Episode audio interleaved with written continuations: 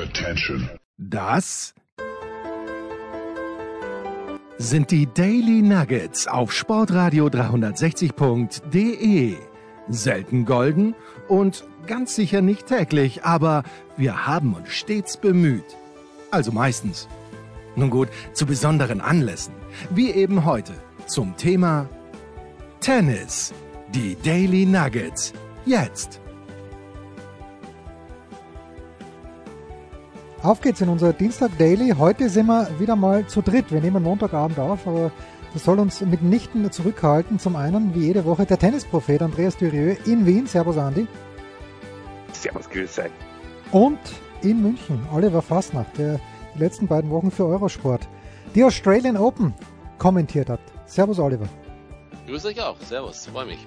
Ja, Andi, du bist richtig gelegen mit deinen Tipps letzten Montag. Ich habe gesagt äh, Barty und Medvedev und du hast gesagt äh, Barty und Nadal. Deshalb gebührt dir natürlich das allererste Statement. Bitte.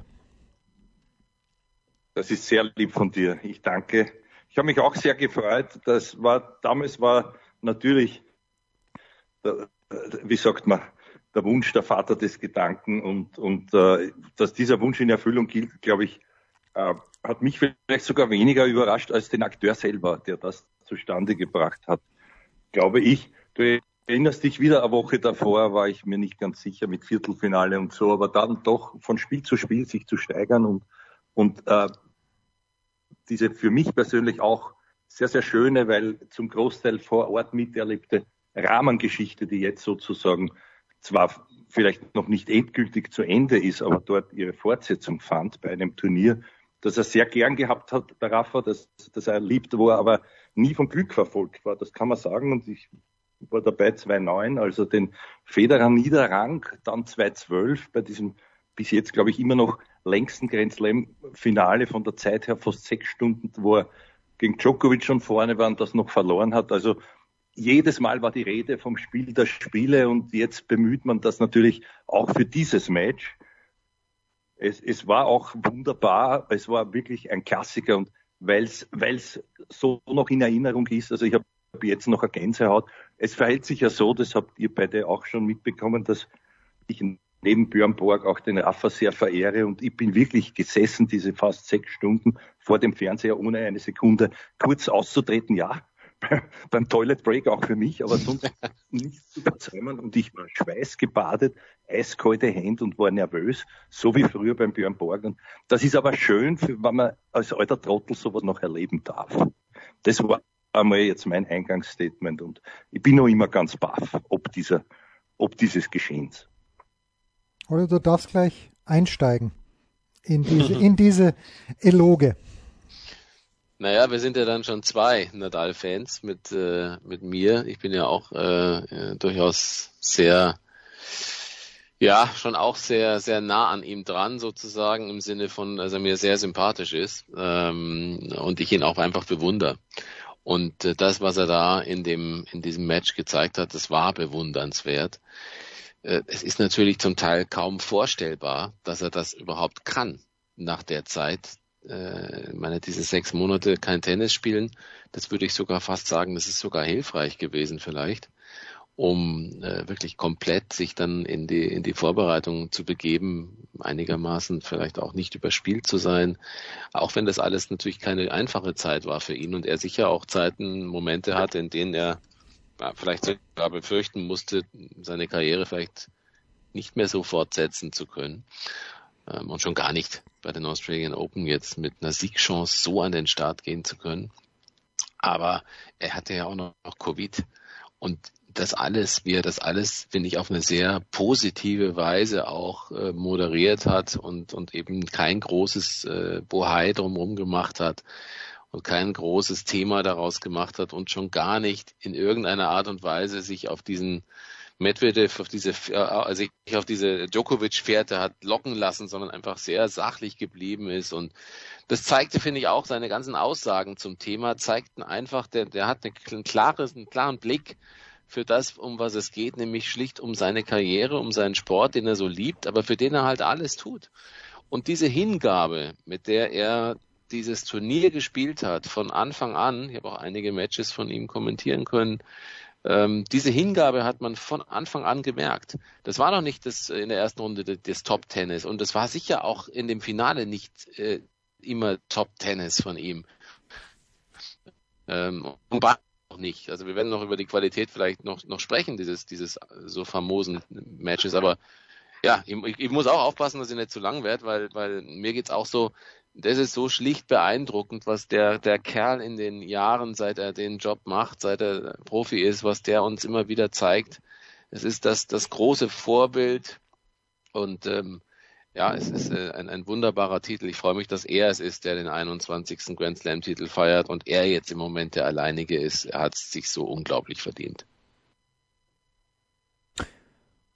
Ja, Andi, du kannst, kannst gern gleich ja. wieder weitermachen, aber ich, Darf ich fortsetzen? was mich, was mich halt äh, auch gerührt hat, war ja. einfach die Emotion nach dem Sieg, weil da habe ich jetzt, das war jetzt, das war einfach Erleichterung, die ich da gesehen habe. Erleichterung gepaart mit Ungläubigkeit, dass es wirklich jetzt geschafft hat und das habe ich extrem sympathisch gefunden. Jetzt du wieder, Andi. Ja, danke für das Stichwort Jens, Ungläubigkeit. Äh, ich wollte gerade zur Ausgangsposition zurück. Also er selbst hatte sich, glaube ich, auch nicht am Radar, so wie alle anderen. In, er ist eigentlich, ich glaube, das hat ihm auch behagt, dass er dann nicht, nicht in der Favoritenrolle war und auch zu Beginn überschattet sowieso das ganze Ereignis von dieser Djokovic-Causa. Ja?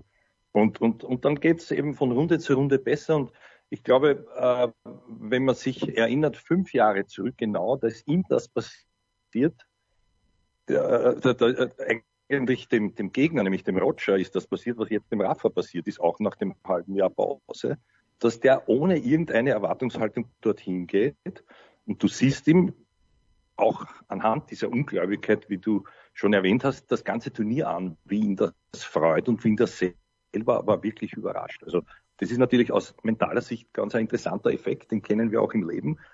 Wenn du was ganz gern machst, hast du es lange nicht tun können und auf einmal während dessen, du bist so drinnen und es entwickelt sich der Flow und, und du, du bist selber von dir erstaunt und betest vielleicht nur irgendwo im Hinterstübchen, dass das nicht abreißt. Und das geht in Sphären, wo dann sogar ja, dieser wirklich fantastische Medvedev, der ja wirklich, also mit Ausnahme vielleicht dieser einen Partie gegen, gegen Aliasim, da fantastisch auch gespielt hat und auch im Finale, dass der dann auch daran zerbricht. Und das Zweite ist für mich wieder als, als Mentalspezialist diese, diese moralische Geschichte und auch diese emotional, das sein persönliches Emotionsmanagement. Ja. Wenn man auch gesehen hat, nur ein ganz kleines Beispiel zum Unterschied der beiden Typen. Wir erinnern uns, wie der Medvedev reagiert hat, das Turnier gegenüber, immer wieder auch mit Schiedsrichtern, Entscheidungen und so. Der Rafa kriegt dieses Time Warning da, kurz vor Schluss, ja muss, glaube ich, dann sogar noch einmal seinen Aufschlag abgeben. Aber wie, wie der das mental gemeistert hat, ohne irgendeine Regung, ohne irgendeinen Zweifel sofort wieder das Riebrech macht. Also das für mich völlig verblüffend, wie er das zustande gebracht hat. Und ein Mix aus all seinen Tugenden, sozusagen das Beste von, von allem irgendwo noch hervorzuholen, angesichts dieses Rückstandes, das war ja für mich die eigentliche Meisterleistung. Ich wollte ich wollt schon, ich wollt schon gehen mit dem Hund eine Runde, 0-2 Sätze, 3-3 und 0-40. Und dachte, so jetzt ist es erledigt. War es nicht. Und, und diese Moral, diese Moral muss man mal haben und, und diese, und dann, dann kommt so etwas eben zustande, wo jeder sagt, das gibt's eigentlich nicht. Und er selber konnte es ja auch nicht erklären. Aber für mich wirklich schön, schön zu sehen, und das ist so ein Sportmärchen, wo man, glaube ich, wirklich noch lang, lang dran denken wird. Ich habe keinen fantastischen Medvedev gesehen im Finale, Oliver. Ich habe einen Medvedev gesehen, der den zweiten Satz geschenkt bekommen hat. Da, da, hat Nadal zu viele Fehler gemacht. Den zweiten Satz muss Nadal gewinnen, war zweimal mit Break vorne, hat bei 5-3 auf den Satz serviert und dann hat Medvedev im dritten Satz bei 2-3 war es und 0-40 so viele schlechte Entscheidungen getroffen, ähm, dass, dass ich mir gedacht habe, okay, der ist einfach, Nadal ist eine Legende, völlig zu Recht. Und man hat es halt einfach gesehen. Der Medvedev wird so viel lernen aus diesem Spiel, weil der echt gedacht hat, er hat das Spiel schon gewonnen Mitte des dritten Satzes. Und äh, ich bin schon ein bisschen erstaunt, dass jemand mit so wenig Touch wie der Medvedev, dass der bis zur Nummer zwei der Welt gekommen ist. Ich mag ihn als Typen, ich finde ihn großartig als Typen. Aber ich habe an diesem Sonntag keinen, keinen fantastischen Medvedev gesehen. Boah. Also ich, äh, ich, ich, ja, ich habe in der ersten Runde keinen fantastischen Medvedev gesehen. Das wurde viel zu gut dargestellt. Ich habe das äh, Match kommentiert. Larksonen hatte Chancen. Ähm, wir, wir machen uns das auch immer zu einfach, wenn man sagt, na ja, es sind ja drei Sätze, hat er das gewonnen.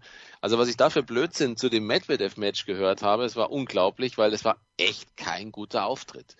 Und wenn das nicht der Larksonnen ist, sondern einer, der die Chance zu nutzen weiß in der ersten Runde, dann kann Medvedev in der ersten Runde ausscheiden und sogar gegen Larksonnen kann er ausscheiden, weil damit hätte er sowieso nie gerechnet und der Larksonnen hat im zweiten und dritten Satz so viele Möglichkeiten gehabt, das hätte auch durchaus eine 2-1-Satzführung nach drei Sätzen geben können. Dann gegen Curious, ähm, muss ich sagen, da hat mir Medvedev einfach mental gut gefallen, wie er mit dem Ganzen umgegangen ist. Ähm, Van der Zandskulp, nächstes Spiel, auch ein 6-4, 6-4, 6-2, aber fragt nicht danach, wie eng das gewesen ist. In jedem Satz, auch das 6 zu 2. Das hat er, glaube ich, auch relativ schnell festgestellt, Medvedev. Cressy, dieses äh, Servant Volley, das der dauerhaft spielt, da sehen wir auch zwei super enge Sätze. Also, dass der Medvedev so weit kommt, bis ins Finale, ich muss ehrlich sagen, das hätte ich so äh, von Anfang an nicht geglaubt und ich bin auch der Meinung, dass er sich da ganz schön durchgewurstelt hat irgendwie, weil einfach die Gegner nicht stark genug waren, ihre Chancen zu nutzen. Dagegen äh, ist das Finale für mich eigentlich ein Gegenentwurf gewesen. Ich fand ihn da stark, weil er natürlich es mit einer unglaublichen Power und Macht und, und, und Physis von Nadal zu tun bekommen hat.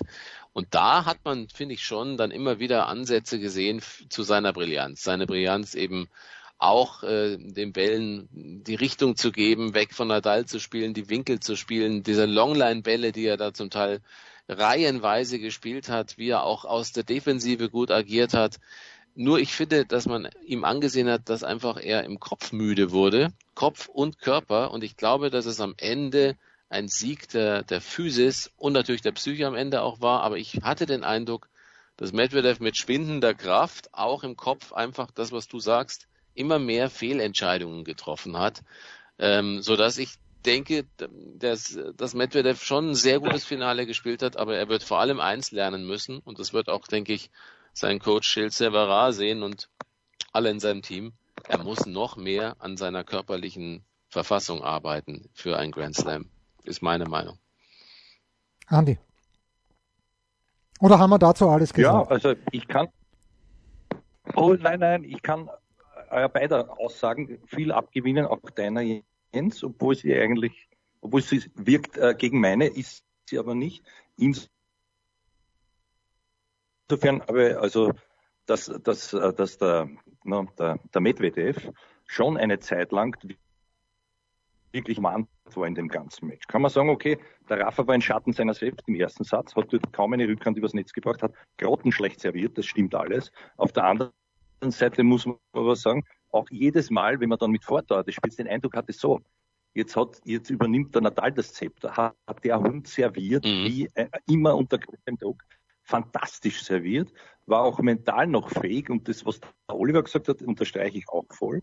Großartige Aussage, dass nämlich das natürlich Hand in Hand geht, mental und physisch, wenn, wenn weniger im Tank ist und das hast du gesehen irgendwo, das hat man auch fast gespürt war für mich übrigens auch ein überraschendes Element angesichts des eigentlich umgekehrt zu erwartenden Effekts, nämlich aufgrund des, der zehn Jahre plus vom Rafa habe ich nicht gedacht, dass der über diese Long Distance so eine, ein größeres Stehvermögen dann haben wird.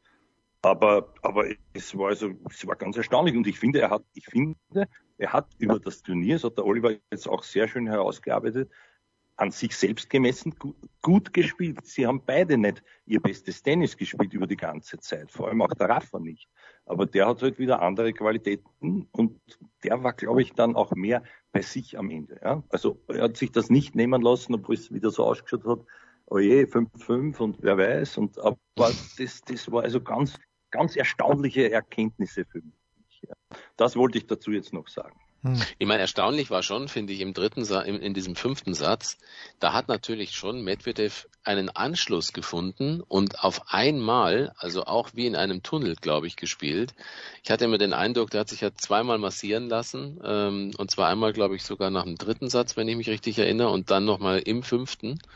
Und habe ich eigentlich gedacht, das, das, das kann gar nicht mehr funktionieren, weil was der da ausgegraben hat teilweise war schon, war schon sehr bemerkenswert. Ähm, irgendwo hat er dann auch nochmal eine extra Power bekommen, aber es war die Grundverfassung war, glaube ich, es war wohl auch, denke ich, eine Erfahrungssache.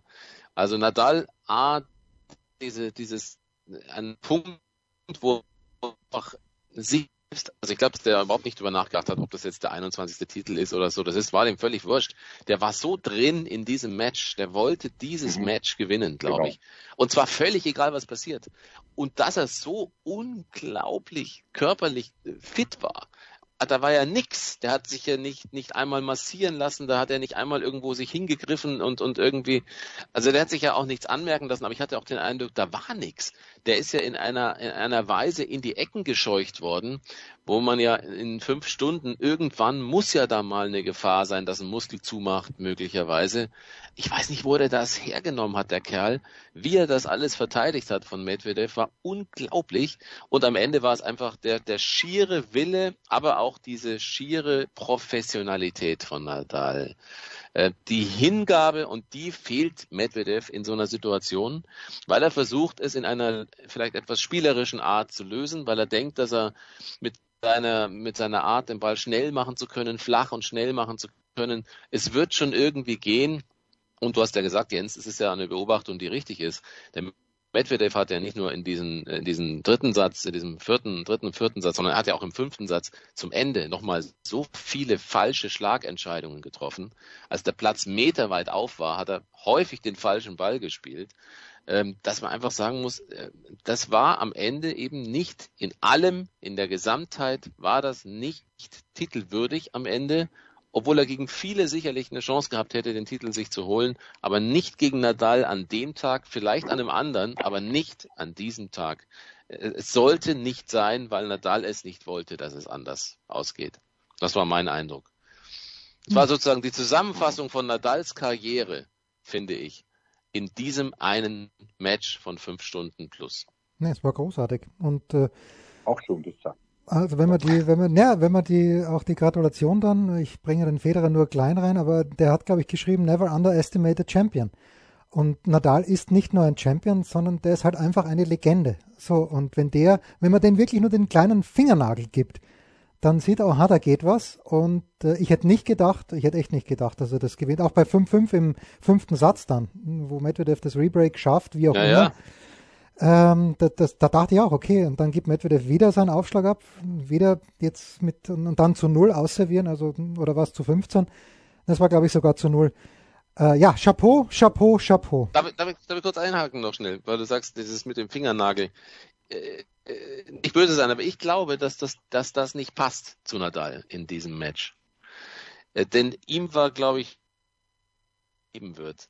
Das ist so mein Gefühl, der hat sein Match gespielt. Da hätte passieren können, was wollte. Der hat auch nicht gemerkt, ob ihm etwas gegeben wird von Medvedev, sondern der hat einfach sein Ding gemacht. Deswegen glaube ich in dem Fall, wenn ich das so sagen darf, ich weiß, was du damit sagen willst, aber ich glaube, es passt nicht.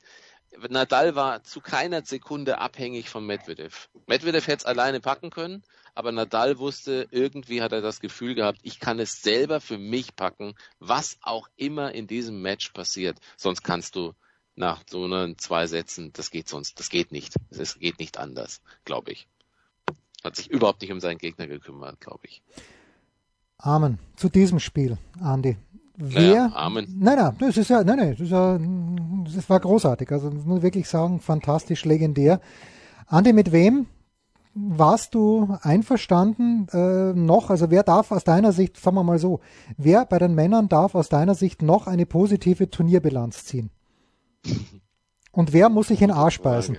Ja, trotz der Enttäuschung, ja, trotz der Enttäuschung sicherlich Shapovalov, möchte ich schon sagen. Also, ja, da war natürlich mehr drin gegen den Rafa, vor allem an diesem Tag. Auch da schön, kann man auch wieder sagen, stellvertretend für die gesamte Karriere, dass, dass er da das Handicap mit dem Magen oder was immer das war, sozusagen wegstecken konnte und, und da auch vielleicht der Glücklichere war, egal wie man es sehen will, aber so in Command war er da auch nicht. Also es waren, es waren schon auch Durchwurstelpartien dabei, ja, bei beiden natürlich in diesem ganzen Turniers. Aber, aber um auf deine Frage zu Shapovalov ist mir eingefallen, wer ist mir sonst noch eingefallen?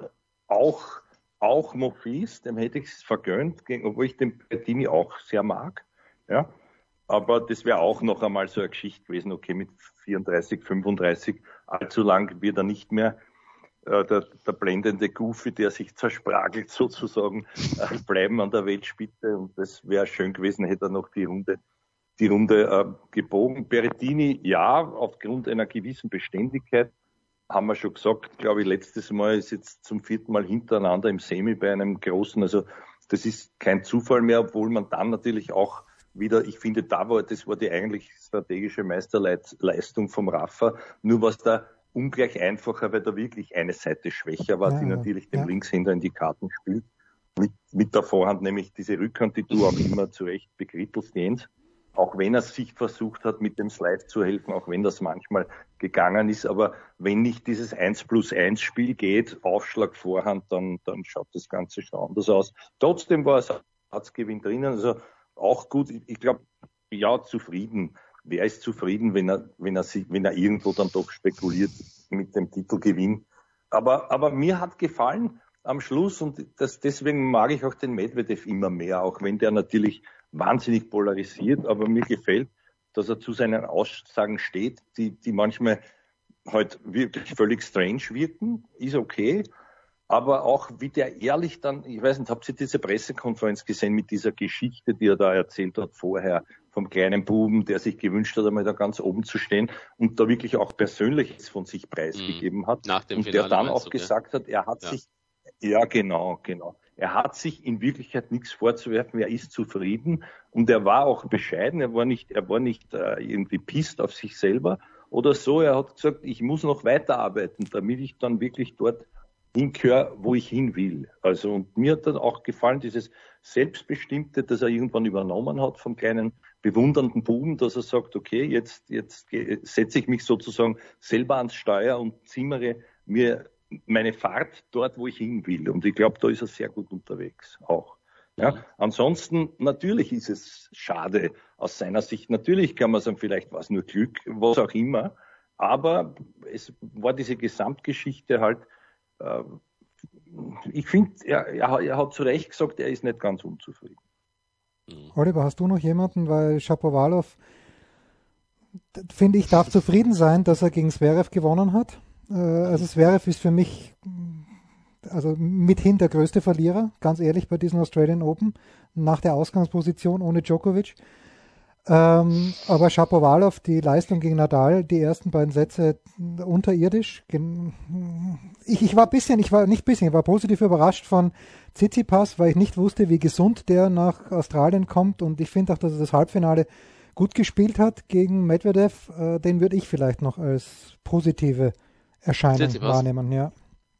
Also ich würde auf jeden Fall schon mal sagen, Medvedev ist auch eine positive Erscheinung, dass der überhaupt ins Finale gekommen ist, weil nochmal, das war jetzt nicht alles so überzeugend, was der da gespielt hat in den Runden davor. Ähm, ich, ähm, also deswegen, äh, natürlich ist es für ihn hart, dass er in, de, in diesem fünften Satz trotzdem wieder dran war und, und dann sogar eigentlich möchte man sagen, fast ein bisschen näher sogar am Sieg war, wenn er, wenn er dann eben nicht auch ein bisschen an sich und eben auch an diese, den Themen gescheitert wäre, die wir schon angesprochen haben. Aber trotzdem immerhin, ja, der hat immerhin das Finale erreicht. Ich denke schon, er wird daraus lernen. Er muss vor allem eins lernen. Er muss lernen, dass er keine Nebenkriegsschauplätze aufmacht. Denn ich habe nicht den Eindruck, dass ihm das hilft. Es gibt Spieler, denen hilft das. Ich finde nicht, dass es ihm hilft und es steht ihm auch nicht gut zu Gesicht. Ähm, äh, weil, weil diese, diese Thematik mit den Schiedsrichtern, also es war dann auch klar, als es dann nicht so gut lief, hat er angefangen mit dem Schiedsrichter irgendwie rumzuverhandeln und der war nun wirklich harmlos, ja. Der John Blum, der hat eine, natürlich jetzt nicht so scharf durchgegriffen, äh, und sicherlich ist es auch was anderes, wenn Curious so lange wartet, bis ein Fan von der Tribüne entfernt wird, wie das ja bei dem Doppel passiert ist. Äh, sowas passiert natürlich in so einem Einzelfinale nicht, obwohl man es auch hätte vielleicht machen können, aber das hätte ihn jetzt auch nicht gerettet in dem Fall, das hätte ihn auch nicht zum Sieger gemacht. Ähm, deswegen, also da wird er lernen, er muss lernen, vor allen Dingen noch mehr und das zeigt eben Rafa, das zeigt einfach, er ist so bei sich, was ja auch der Andi schon gesagt hat, das muss Medvedev lernen. Sonst würde er diese großen Turniere nicht häufig gewinnen können. Und äh, zu, zu, äh, zu Zverev möchte ich sagen, ich finde es gar nicht so schlimm. Und ich muss auch ehrlich sagen, mir wurde er auch viel zu sehr äh, niedergemacht, weil äh, ich finde. Von wem denn? Auch, Oliver, von wem denn? Also ich habe jetzt, ich hab, ich hab jetzt nichts nix, äh, nix Böses naja, gelesen. Also, naja, also, gut, also, also Boris Becker hat eine relativ klare Kritik geäußert an ihm, ähm, dass man von ihm was anderes erwarten darf. Äh, also ich finde, dass schon der Gesamttenor eher so war, wie kann einem das passieren? Ja? Hm. Und es ist aber halt einfach Tennis. So blöd das klingt. Und er hat einfach einen scheiß Tag gehabt. Und sowas gibt's. Und ich weiß gar nicht, warum man das ihm nicht auch gestattet mal. Nur weil Djokovic nicht da ist, haben alle gedacht, jetzt ist er's oder wie? Ich meine, die Niederlage war verdient weil es brauchte auch erstmal einen Shapovalov, der so stark war, um Zverev eben nicht rankommen zu lassen, nicht nochmal so eine Art, ihn nochmal reinzuschubsen ins Match. Deswegen ist mir das viel zu negativ dargestellt worden. Zverev war, war nicht, nicht so stark, aber er wurde auch nicht stärker gemacht durch den Gegner. Der hat ihn auch gehindert daran, jederzeit irgendwann in dieses Match zurückgekommen. Deswegen finde ich äh, all respect zu Chapo und das kann passieren, Zverev. Also deswegen finde ich, dass ist nicht, äh, nicht fair, äh, teilweise, wie man da mit Zverev umgegangen ist. Das ist meine Meinung. Okay, kurze Pause. Ja, wenn ich das. Ja, bitte, äh, Ande, bitte nicht. Ohne es ganz kurz zu relativieren. Er hat es ja auch selber gesagt. Er hat gesagt, und das auch zu Recht, er hat das ganze Turnier eigentlich grottenschlecht gespielt und er hat sich auch selber sehr niedergemacht. Also das ja. vom Becker war so so, aber ich fand es nicht übertrieben, dass man ihn so äh, er hat es auch selber gesagt. Und es war nicht nur der eine schwarze Tag, er hat ja auch vorher nicht geglänzt in dem Turnier. Das glaube ich. Vielleicht jetzt, ohne es unnötig zu ver verlängern zu wollen, vielleicht soll man auch noch erwähnen, den doch überraschend starken Aliasim, auch wenn er den Matchball halt nicht verwerten konnte gegen den Medvedev. Jetzt bin ich schon ruhig. Aber kurz zu Zverev noch, er hat gesagt, er hat eine scheiß Woche gehabt. Ähm, das ist richtig. Und ich, das ist auch jetzt nicht so, dass ich jetzt äh, Becker kritisiere äh, sehr stark dafür. Aber es, ich finde auch, dass das in den Aussagen von, von Zverev ähm, und in der Beurteilung ist mir einfach Shapovalov nicht gut genug weggekommen. Das ist das, was mich so geärgert hat. Es brauchte erstmal einen mhm. Gegner. Weil jeder weiß, in einem Fünfsatz-Match ist eigentlich Zverev stark genug, inzwischen auf die Strecke irgendwann sich doch zu fangen. Und es gab diese zwei, drei Ansätze, wo ich dachte, okay, jetzt könnte er vielleicht zurückkommen. Und es ging aber halt nicht, weil Shapovalov einfach eines seiner geilsten Matches bisher gespielt hat, glaube ich, bei einem Grand Slam Turnier. Hm. Pause. Was gibt es Neues? Wer wird wem in die Parade fahren? Wir blicken in die Glaskugel.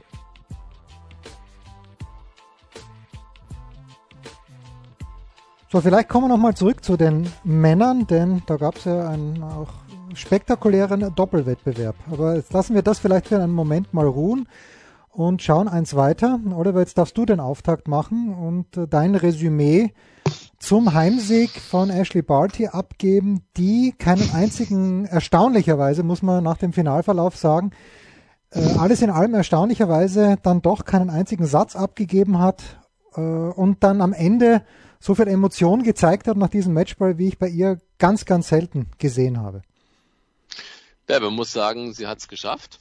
Ähm, wir haben ja hier darüber gesprochen. Meine Ansage war ja und deine auch, Jens. Jetzt muss sie auch zeigen, warum sie diese ganzen äh, Entscheidungen getroffen hat, warum sie nicht nach Guadalajara geflogen ist, ähm, warum sie das eben nicht wollte, warum sie eben diese Vorbereitung so wichtig eben gesehen hat, um dann glänzen zu können. Und da kann ich nur sagen, bravo, ähm, Greg Tyser, glaube ich, ist da der allererste, den man nennen muss. Ich glaube, dass der einfach mit ihr immer wieder einen super Plan aufstellt. Die hatten einen klaren Plan, wann sie wie auf ihrem Top-Level spielen muss. Und deswegen, ähm, es hat geklappt. Es ist gelungen. Und damit natürlich auch, äh, natürlich herzlichen Glückwunsch. Und vielleicht war es dann tatsächlich so, dass sie ähnlich wie Nadal einfach äh, von diesen allergrößten Willen, die allergrößte Hingabe in dem Moment besessen hat und aber auch dann vielleicht die größte Professionalität von allen, um es dann eben durchzuziehen. Auch wenn Collins vor dem Satzgewinn stand. Aber es braucht dann schon auch äh, da auf der anderen Seite einen so klaren Kopf, den Barty in dem Moment hatte. Und da sage ich alle herzlichen Glückwunsch, vor allen Dingen deshalb, weil sie jetzt endlich gezeigt hat, unter dem Druck vor eigenem Publikum, das so gewonnen zu haben, ist schon echt, äh, schon überragend, muss ich, muss ich wirklich anerkennen. Ja, Andi, ich habe ja letzte Woche gesagt, ich glaube zwar, dass sie gewinnt, aber mich hat sie nicht überzeugt, äh, Ashley Barty, was ein bisschen frech war. Wie ich fand, also spielerisch nicht überzeugt. Ich finde halt nach wie vor, dass, ähm, dass äh, die, wenn sie eine Gegnerin gehabt hätte, die konsequent die ihre Rückhand massiert, den Bällen auch nachgeht, dass, dass sie sehr wohl angreifbar ist nach wie vor. Aber Chapeau, dass sie es geschafft hat. Ich finde sie als, äh, als, als Typ sehr, sehr angenehm. Sie dürfte gerne ein kleines bisschen, ja, wie, wie, wie sage ich es blöd, ja, vielleicht ein kleines bisschen extrovertierter sein, dass man ein bisschen mehr von ihr mitbekommt, aber spielerisch ist es eine Augenweide. Oft, wie ist dein Resümee zum Finale, zum ganzen Turnier? Sie hat ja bis zum Finale, wenn ich das noch sagen darf, keine einzige gesetzte Spielerin schlagen müssen, wenn ich jetzt nicht was übersehen habe, aber mit Madison Keys und vor allem mit Amanda Anisimova hm, zwei Spielerinnen, die sehr, sehr gut in Form waren. Ja, du nimmst mir viel vorweg, das stimmt. Angesichts dessen ist es noch erstaunlicher. Ich finde, sie hat wirklich nicht gut gespielt, wirklich nicht. Und es war auch das Stichwort Druck vom Oliver gut, weil das, dem musst du erst einmal standhalten, am Ende egal wie. Für mich war es, glaube ich, weniger, dass sie so, dass sie so mental stark war. Ich, ich habe zwei mental sehr zitternde Spielerinnen gesehen in diesem Finale, ja, zu unterschiedlichen Phasen des Matches, mhm. möchte ich sagen. Äh, auch die Frau Collins, die dann wirklich ihren Aufwind hatte, ist da ordentlich wieder ins Trudeln und Hudeln gekommen vor allem und hat somit auch der, der Ash ein bisschen wieder ein Türl aufgemacht.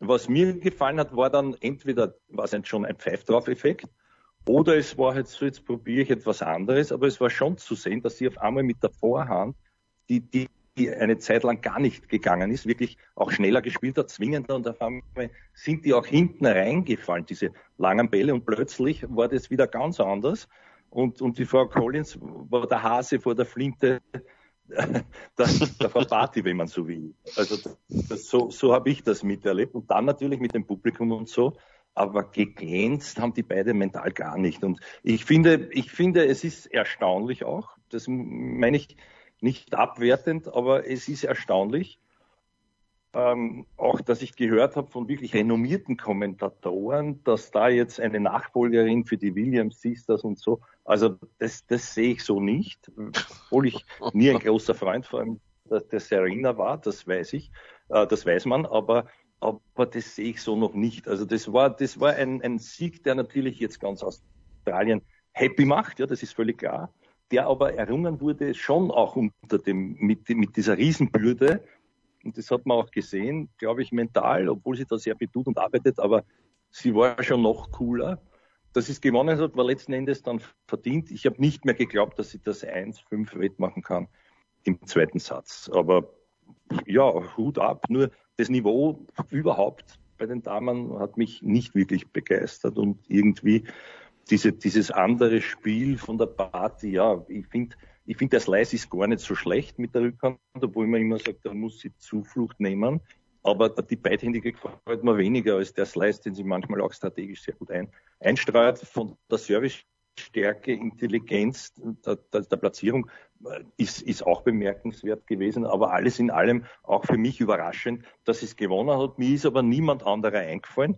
Deshalb wieder Jens, ja, wir haben gesagt, sie wird schon irgendwo gewinnen und genauso ist es dann passiert. Und sie hat auch irgendwie gewonnen, glaube ich. Das, das darf man auch noch sagen aus, aus mentaler ja, bei Barty ist ja, ist ja so, dass ähm, ich immer finde, dass es weniger sie ist, die das immer gewinnt, so ein Match, egal wo. Also ob das jetzt das Finale war oder also generell finde ich, Barty gewinnt ihre Matches äh, jetzt, jetzt nicht immer so überzeugend, aber sie findet immer Lösungen, um eine stärkere Spielerin am Ende als, als Verliererin vom Platz zu schicken. Und es gibt's in der Saison immer wieder Matches von Barty, wo man ganz klar sagen muss, die andere macht mehr. Die machen zum Teil alle mehr, sind alle aktiver, aggressiver, offensiver. Aber sie kommen irgendwann an den Punkt, wo Barty einfach mit so einer Präzision so genau ihre Spots sucht und findet und auch spielt, auch beim Aufschlag, aber auch mit diesen langen Slice in die Ecke oder einfach dann im richtigen Moment einfach das spielt, was die Gegnerinnen nicht mögen. Und dann gehen sie vom Platz und haben eigentlich ein tolles Tennis gespielt und verlieren 2-6, 3-6. Äh, Teichmann ist das mal passiert. Ja. Ähm, in, in glaube in Cincinnati war es, ähm, äh, wo man auch dachte, Mensch, du sag mal, so toll spielt das doch die Barty gar nicht. Also sie ist jetzt inzwischen an einem Punkt angelangt, wo sie auch Spiele, in denen sie nicht so überzeugt und auch im Übrigen natürlich auch angespannt ist, da hast du ja recht, und zwar nicht nur in Australien, sondern äh, das spielt sich leicht, wenn man immer vorne wegspielen kann, aber die wäre schon auch mental unter Druck zu setzen. So ist es nicht die in jeder Situation, aber sie findet keine Gegnerin, die das immer wieder mal ankratzen könnte dauerhaft. Und das ist ihr Glück momentan, glaube ich. Das ist ihr Vorteil im Moment. Ähm, aber ansonsten bin ich da ähnlich kritisch wie ihr. Aber das bin ich auch schon lange und ähm, äh, ja, aber trotzdem verdienen natürlich toll. Jetzt das Thema ist erledigt und wunderbar und äh, irgendwie muss es da so sein wahrscheinlich, ja. Na, Mats Wielander ja. hat. Ich habe noch ein kurzes ja, bitte. Test, äh, ohne mich da zu lang auszubreiten, möchte ich noch kurz anmerken, also auch das wieder sehr schön aufbereitet. Ähm, und was mir noch eingefallen ist, übrigens eine Parallele zu Medvedev. Ich finde bei Bati und bei Medvedev merkt man an den Gegnern, dass die da schon jetzt wirklich äh, diesen, diese Ehrfurcht haben. Irgendwo diese, eine, eine mentale Hürde sich eher bei den Gegnern oder Gegnerinnen aufbaut, weil die ja, ja merken, die spielen nicht so die sind nicht aus der Welt, die kochen nur mit demselben Wasser wie, wie ich, aber es geht irgendwie nicht. Ja? Irgendwo ist es so, so ein, eine Art Nimbus, der ist noch nicht so wie, wie bei einer Präsenz der, der Serena oder so, aber mit der Zeit, mit den Jahren, auch, auch vielleicht geschuldet der Tatsache, wie wenig die spielen und, und, und wie wenig sie dann auftritt, ja, nämlich die, die, die, die Frau Party oder wie wenig sie gespielt hat. Ne? Das gilt natürlich auch wieder für einen Radfahrer. Und da kommt dann dieser Status, du denkst, das gibt's nicht, der kann, wo nehmen die das her? Und, und diese Deutlichkeit des, der Ergebnisse hat mich schon überrascht, weil da bin ich völlig beim Jens. Ich habe ich hab keine, spielerisch habe ich vielleicht eine, naja, wohlwollend 70 Prozent Party gesehen in dem ganzen Turnier ich habe ja, Tragisch, dass das dann reicht. Gell? Ja, ich, ich habe vor dem Turnier, da hat Eurosport es möglich gemacht, dass man mit Mats Wielander spricht und er hat gesagt, die, er sieht die größte Stärke von Ashley Barty darin, dass sie erkennt die Schwächen der Gegnerin. So, und dass sie in der Lage ist, diese Schwächen auszunutzen. Und, ja, so wie ich es gerade gesagt habe. Ja, ja, ja, also das ist äh, nochmal die Bestätigung. Gut, so, über wen? Ja, aber das kann auf Dauer auch nicht reichen. Naja, ja. ja. Und deswegen wäre ich halt, ich würde so wahnsinnig gerne nochmal eine Serena in Topform Nein, sehen. Mir reicht schon Osaka in Topform. Party. Mir reicht Osaka ja, in Topform.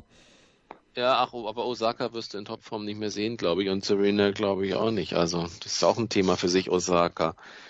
Das ist ja schon auch erschreckend zum Teil, ja. Also, das hm. ist, Sie hat ja ganz andere Probleme als ihr Tennis und ich habe nicht den Eindruck, dass sie total fresh jetzt in dieses Turnier gegangen ist und ich habe auch nicht den Eindruck, dass sie total fresh vom Platz gegangen ist und das alles easy genommen hat. Äh, ähm, das, das, könnte ein interessantes Thema in diesem Jahr werden. Was passiert eigentlich jetzt wirklich mit Osaka? Ja. Hm. Zweites Spannendes oder eines von spannend bei den Frauen auch, was ist los mit Sabalenka? Ja, Andi, wenn ich da sehe, erstens mal habe ich schon mal nicht verstanden, ja. bei den US Open, wie kann sie dieses Spiel gegen Fernandes verlieren? Das ist unmöglich. Also sie, sie hat es verloren, eben weil sie es verloren hat, nicht weil es äh, Leila Fernandes gewonnen hat. Äh, und jetzt hat sie, hat sie ihr, ihr, Thema mit den Aufschlägen gehabt. Gegen Canepi muss sie trotzdem gewinnen, hat ja genug Chancen gehabt. Äh, das, die Frau ist ein absolutes Rätsel für mich und das ist äh, auch, auch ein Coaching-Rätsel dann, weil ich glaube, die, die, die redet sich selbst ein. Ich muss nichts ändern, ich muss nur noch härter spielen. Irgendwann werden schon alle Bälle reinfallen. Also das macht mir beim Zuschauen keine Freude.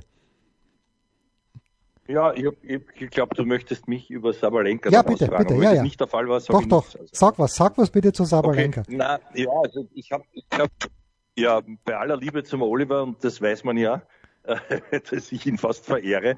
Aber ich habe letztes Mal bin ich fast erschrocken, als er gesagt hat, das ist, wird seine Turniersiegerin sein. Ich, ich wollte nichts dagegen oder, oder, oder irgendwie zukünftige Nummer eins oder sowas war da. War doch, naja, Wir haben über die genau. Eins gesprochen, genau, und, am Ende des Jahres, ja, genau. Ja, das war, war das, also so irgendwas, das war dann schon für mich zu hoch gegriffen. Jetzt kann man sagen, naja, jetzt sagt er, haha, ist leicht, die hat natürlich früh verloren, aber, aber ich, ich weiß nicht, sie gefällt mir nicht, auch wie der Jens das jetzt wieder erwähnt hat als, als Musterbeispiel. Sie gefällt mir nicht, äh, wie sie immer zum Heferl wird, wie, wie ihre Emotionen sie negativ lähmen, möchte ich fast sagen, obwohl sie glaubt, sie glaubt auch, je härter sie drauf hat, je lauter sie schreit, Und je mehr sie sich ärgert, dass, dass das dann in eine positive Richtung verläuft. Aber da kommt es mir ein bisschen vor wie das Rumpelstilzchen in ähnlichen Situationen, der sich selber um die Früchte seiner, seiner bis dahin guten äh, äh, oder seines, seines Levels bringt, wenn man schaut. Ja? Und das, da bin ich jetzt genau dort, wo der Oliver auch super analysiert hat bei Medvedev das kostet den Medvedev, sagen wir, drei Prozent an mhm. Energie, sich mit Schiedsrichtern anzulegen da herum. Der Rafa tut das nicht. Genau. Vielleicht ist das am Ende nach fünfeinhalb Stunden der minimale Millimeter, warum der dann die Nase vorn hat, vom eigenen Energiemanagement, Emotionen, alles, was das, es bringt ja eh nichts. Ja? Und, und sowas vermisse ich halt komplett, also einen kühlen Kopf bei der Sabalenka. Ich weiß nicht, ob ihr das jemals noch gelingen wird. Ich weiß auch nicht, ob das die einzige Ursache ist.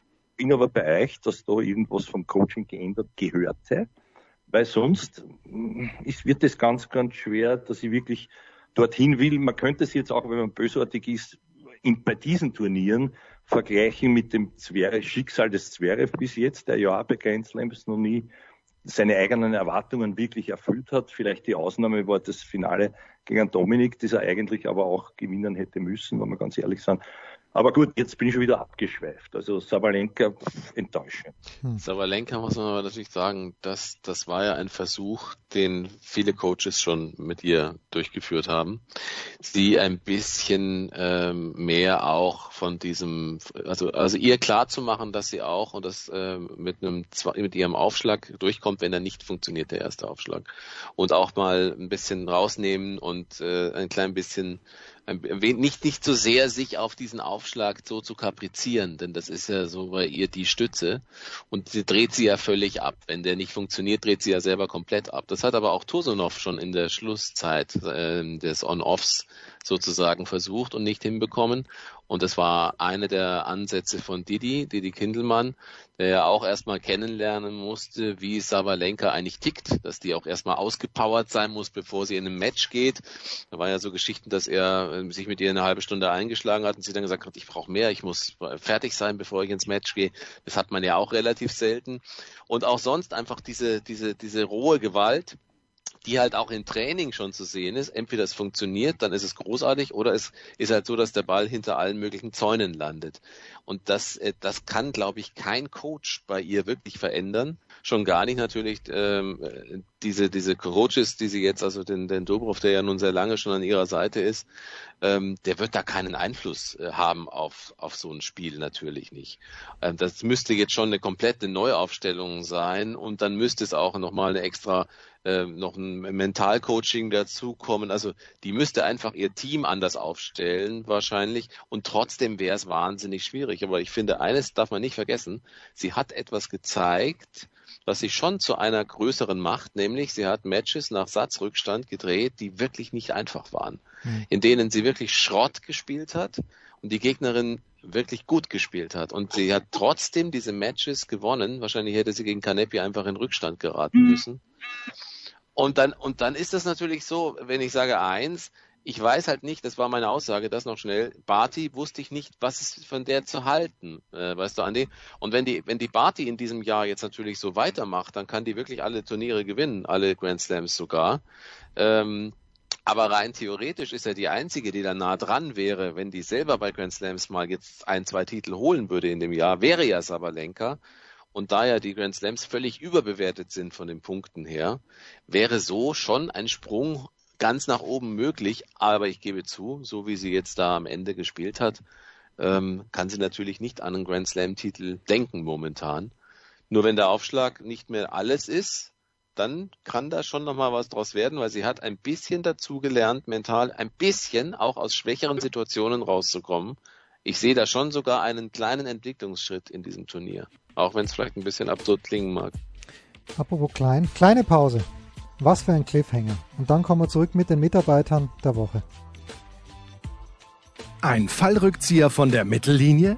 Ein Skiflug über einen Viertelkilometer?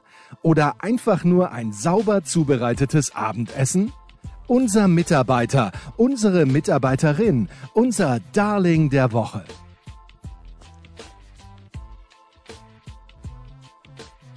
Ja, Australian Open 2022 sind Geschichte. Wir haben die Sieger bei den Männern, den Sieger bei den Männern, die Siegerin äh, bei den Frauen besprochen. Was wir nicht besprochen haben, ist das Doppel-Endspiel, alles was davor und was danach war.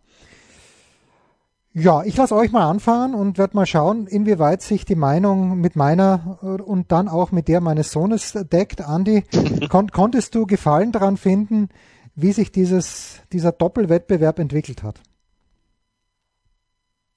Gut, dass du mich fragst. Währenddessen kann ich mir überlegen, die Mitarbeiterfrage, während ich irgendwas jetzt erzähle.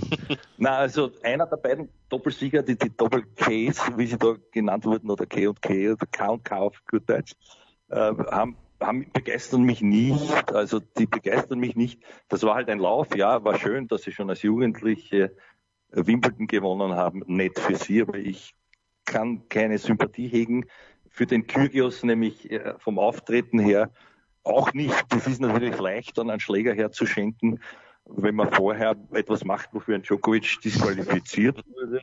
Ja, beim US Open und dort ist halt Schwamm drüber, ja, ist okay. Ich kann mich auch nicht anfreunden mit diesem, mir stört es immer Horror auf, auch wie dem Medvedev, der ja das vielleicht mit der Kuria ihm das erklärt hat, was dieses Su bedeuten soll, aber das ist für mich überhaupt weil es hört sich an wie ein einziges Auspfeif- oder Buh-Konzert, ja, egal, akustisch, ja, also da seine Begeisterung zu äußern, in dem dauernd gesucht wird bei dem Doppelfinale, das war für mich völlig befremdlich. Vielleicht war ich ein Einzelfall, ich weiß es nicht.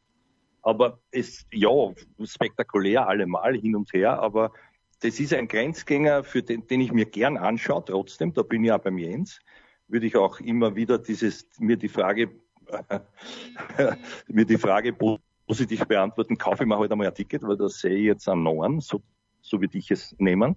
Und ja, schön, dass er das gewonnen hat. Es wird ihm im Single nicht helfen. Das wird auch, glaube ich, nicht mehr passieren.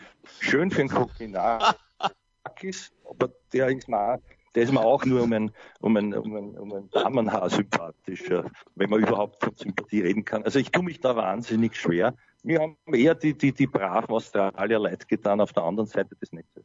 Also, ja, das war's für mich. Oliver.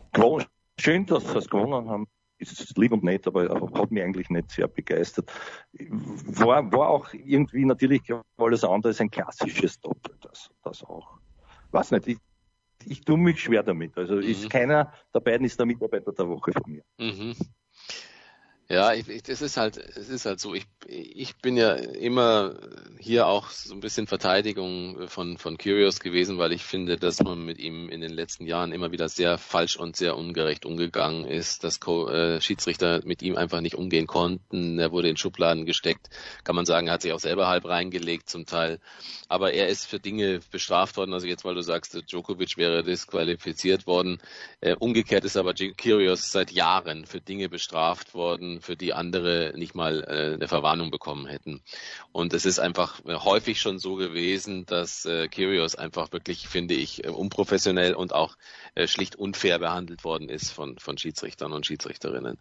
Deswegen ähm, habe ich eine gewisse Sympathie dafür dass er etwas geschafft hat bei diesem Turnier. Äh, ab dem Moment, wo es wirklich dann darauf ankam, in den letzten Runden, er hat wirklich, finde ich, extrem konzentriert gespielt. Also er hat sich eben nicht so äh, auf diese Pferde locken lassen. Ich bin jetzt der Dödel, der jetzt alle mitreißt und ähm, sozusagen die Show macht, auch auf Kosten meines Tennis. Und ich bin jetzt auch nicht der, der irgendwie erfüllen muss, dass er alle zwei Minuten irgendwie blöd rumschreit und sich anlegt mit allen möglichen, sondern ich, ich finde, dass sie, also ich habe ja das Granulärs gegen Ceballos Match übertragen und das war also am Anfang 015 der erste Punkt war Wahnsinn, weil da hat er angefangen gleich die Säge zu machen. Da habe ich gesagt, ja, wenn das jetzt schon losgeht, das kann ja was werden. Aber danach ist er so konzentriert gewesen, hat sich auf keine Mätzchen eingelassen, hat nie irgendwie ins Publikum animiert oder so.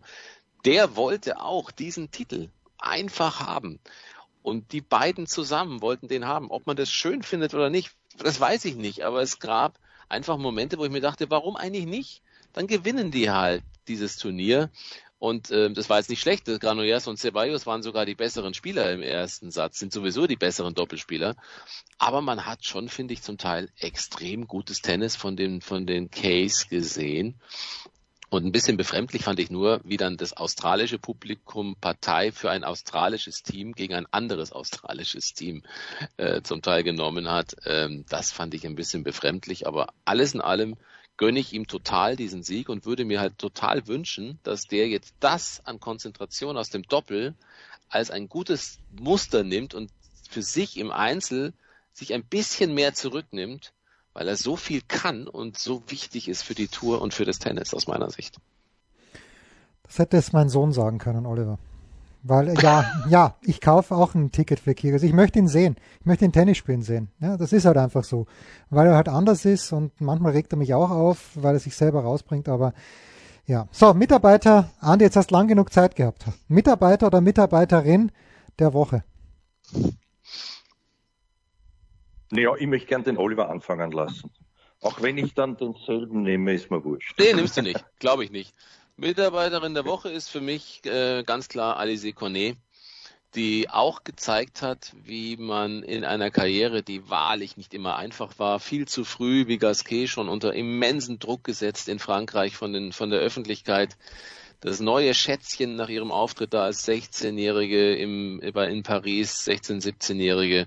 Ähm, die hat wirklich einiges hinter sich, ist auch oft angefeindet worden für ihre Art, wurde auch zum Teil gemobbt. Aus meiner Sicht ist medial unglaublich schlecht behandelt worden, gerade von deutschsprachigen Medien, äh, wenn sie gegen Deutsche gespielt hat. Diese äh, Alizé Cornet, die hat einen so geiles Turnier gespielt und hat so tolle Matches gespielt und hat eigentlich allen nochmal gezeigt, wie weit man kommen kann, wenn man mit Inbrunst, mit, mit Lust, mit, mit einer gewissen Art eben auch von Hin, einer immensen Hingabe, aber auch körperlich immer noch verdammt stark durch so ein Turnier durchmarschiert und es hätte, es ist eh schon weit gewesen, aber es hätte vielleicht sogar noch weiter gehen können, aber sie ist für mich tatsächlich ähm, meine Mitarbeiterin der letzten zwei Wochen. Schön, ja. schön. Andi. Ja, also äh, für mich ist es der Herr Natal, aber jetzt abgesehen davon, ich all, all das, was wir schon gehört, was wir gelesen haben, ich habe sehr genau aufgepasst, auch was er gesagt hat und wann. Und ich muss sagen, für mich aus psychischer, mentaler Sicht, die großartigste Leistung war, war ein Sieg über einen einzigen Gedanken, den er hatte während des Finales. Wie er selber dann erwähnt hat, nämlich er hat daran gedacht, wie es ihm gegangen wird, diese Führung gegen den Djokovic im 2012er Jahr noch aus der Hand gegeben hat. Und das ist ein Gedanke, den brauchst du gar nicht. In dem Moment, ja. Und wenn der einholt, dann so damit umzugehen, ja. Ich, ich ja, ich bin ja bescheiden, aber doch auch als Mentaltrainer tätig und ich habe eine, eine Übung entwickelt von dem Werner Schlager, den wir auch schon hatten in dieser Sendung. Und, äh, und, und der Werner hat, hat erzählt, er hat für sich selber ein Gedankenkastel konstruiert, in das er eben genau, indem er nur beobachtet hat, welche Gedanken habe ich, sich aber nicht damit identifiziert hat, auch keine Angst bekommen, sondern einfach gesagt, gut, Gedanke nett, dass du da bist, denn du jetzt in das Kastel, tue ich dich jetzt hinein, ich habe dich lieber, aber ich brauche dich jetzt nicht in dem Moment. Ja? Und das, so, so kindisch das klingen mag, das funktioniert auch also bei anderen Sportlern. Und vielleicht hat der Rafa ja sich so ein Gedankenkastel gezimmert gehabt. Jedenfalls für mich am erstaunlichsten, dass ich, wenn mir der Gedanke kommt, den ich vielleicht auch habe, anhand des rosa Elefanten-Effekts, an den ich gar nicht denken will. Der ist dann da, der ist präsent und da scheiße, das hat damals nicht funktioniert. Das ist ja nichts, was dich jetzt stärker macht. Wie er mit dem umgegangen ist, muss ich sagen, noch einmal Hut ab. Deswegen ist er auch für mich der Mitarbeiter der Woche. Ich mach's kurz. Ja, schön sehr schön, schön, schön. Ich mache es kurz, habe auch eine Überraschungskandidatin, meine Mitarbeiterin der Woche, weil ich ihr sehr gern zugehört habe in den letzten 14 Tagen, weil sie zwischen den Sprachen hin und her changiert ist, ist Babsi Chet. Ich mag die Babsi sehr. Ich, ich finde, find, wenn sie Englisch spricht, ihr australisches Englisch ist großartig. Sie, die Babsi liebt den Tennissport. Das, das finde ich immer ganz, ganz groß und sie versteht den Tennissport und ähm, ja, meine Mitarbeiterin der Woche, der bei letzten beiden Wochen, Babsi Chet. Das waren die Daily Nuggets auf Sportradio 360.de. Ihr wollt uns unterstützen? Prächtige Idee! Einfach eine Mail an steilpass@sportradio360.de schicken und ihr bekommt alle Infos. Und versäumt nicht die Big Show. Jeden Donnerstag neu.